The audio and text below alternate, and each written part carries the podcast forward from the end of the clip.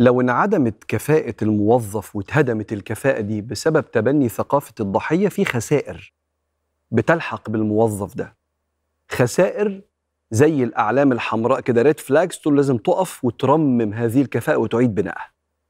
أول خسارة إنه بتصيبه عقلية الندرة. إيه عقلية الندرة دي؟ إحنا عندنا عقليتين بيفكر بيهم الإنسان، عقلية الوفرة، إن رزق ربنا واسع وإنت ممكن تنجح وأنا كمان أنجح معاك، ممكن تبقى محبوب وأنا كمان أبقى محبوب، في وفرة في عطاء ربنا. وفي عقلية الندرة، لو الناس بتحبك في المكان ده يبقى أكيد مش بيحبوني، ولو أنت نجحت يبقى ما فيش حد شايفني، ولو أنت قلت فكرة يبقى أنا أكيد هيتقال عليا ما عنديش أفكار. اسمها عقلية الندرة، وكأن ربنا رزقه قليل عايزين نلحق نخطفه لأن مش عنده كتير، وربنا سبحانه وتعالى هو الواسع ممكن يكرمنا كلنا مع بعض. عقلية الندرة دي بتخلي الإنسان متحفز وغضبان جدا لو شاف واحد بينجح في الشغل، وبيتوقف عن التعلم منه. احنا أصلا احنا مع بعض في التيم وورك بتاعنا الطبيعي إن احنا نتعلم من بعض، لأن كل واحد عنده ميزة، اللي بيعرف يتكلم واللي بيعرف يخطط واللي بيدير الوقت كويس واللي عنده أفكار. هي دي فكرة التيم. لأ، أنا لو مش ظاهر يبقى أنا أكيد هيتداس عليا، عقلية الندرة. أقول لك على حاجة، سيدنا أبو بكر الصديق وسيدنا عمر إزاي كانوا بيتسابقوا في غزوة تبوك. لما سيدنا النبي شجع على الإنفاق لتجهيز الجيش، سيدنا عمر عمل موقف رهيب، راح جاب نص ثروته، نص شقة عمره، وحطه بين إيد النبي. قال له يا عمر ماذا أبقيت لأهلك؟ قال أبقيت لهم نصف مالي يا رسول الله. اطمن شوية وسيدنا أبو بكر جايب كل فلوسه، كل شقة عمره. اتفضل يا سيدنا النبي. فالنبي بيقول له يا أبا بكر ما أبقيت لأهلك؟ قال أبقيت لهم الله الله ورسوله. فسيدنا عمر بص كده، بدل طبعا بقى مش سيدنا عمر، هو عمر ما يعمل كده، بس بدل ما يشيل ويقول يعني أنا كده مش هتشاف، النبي كده مش هياخد باله مني، بص كده وقال لا جرم لا أسابقك بعد اليوم. يا نهار أبيض، ده احنا ما حدش يعرف يسبقك أبدا يا أبو بكر. وكان سيدنا عمر يقول يا ليتني شعر في صدر أبي بكر.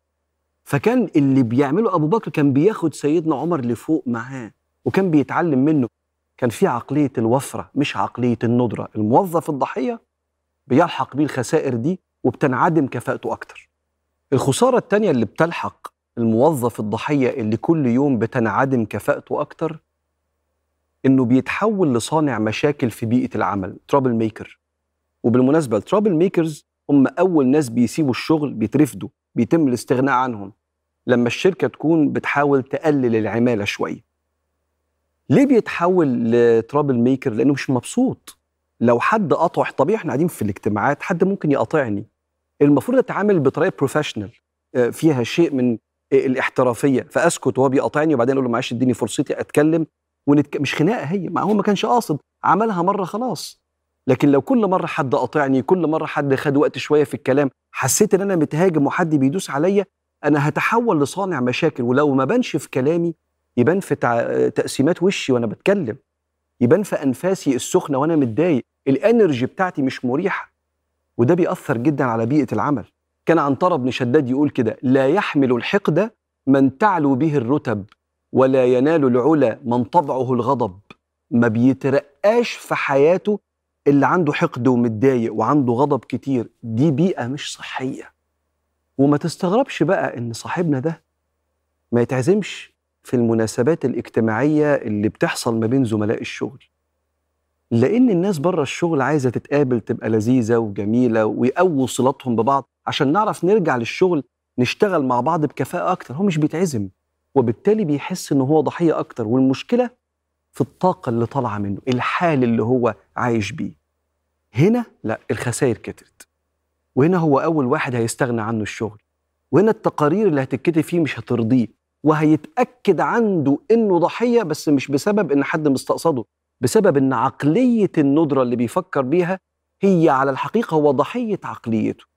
فلازم يقف ويعيد ترميم وبناء كفاءته، لأن عقلية الضحية بتهدم كفاءة الموظف.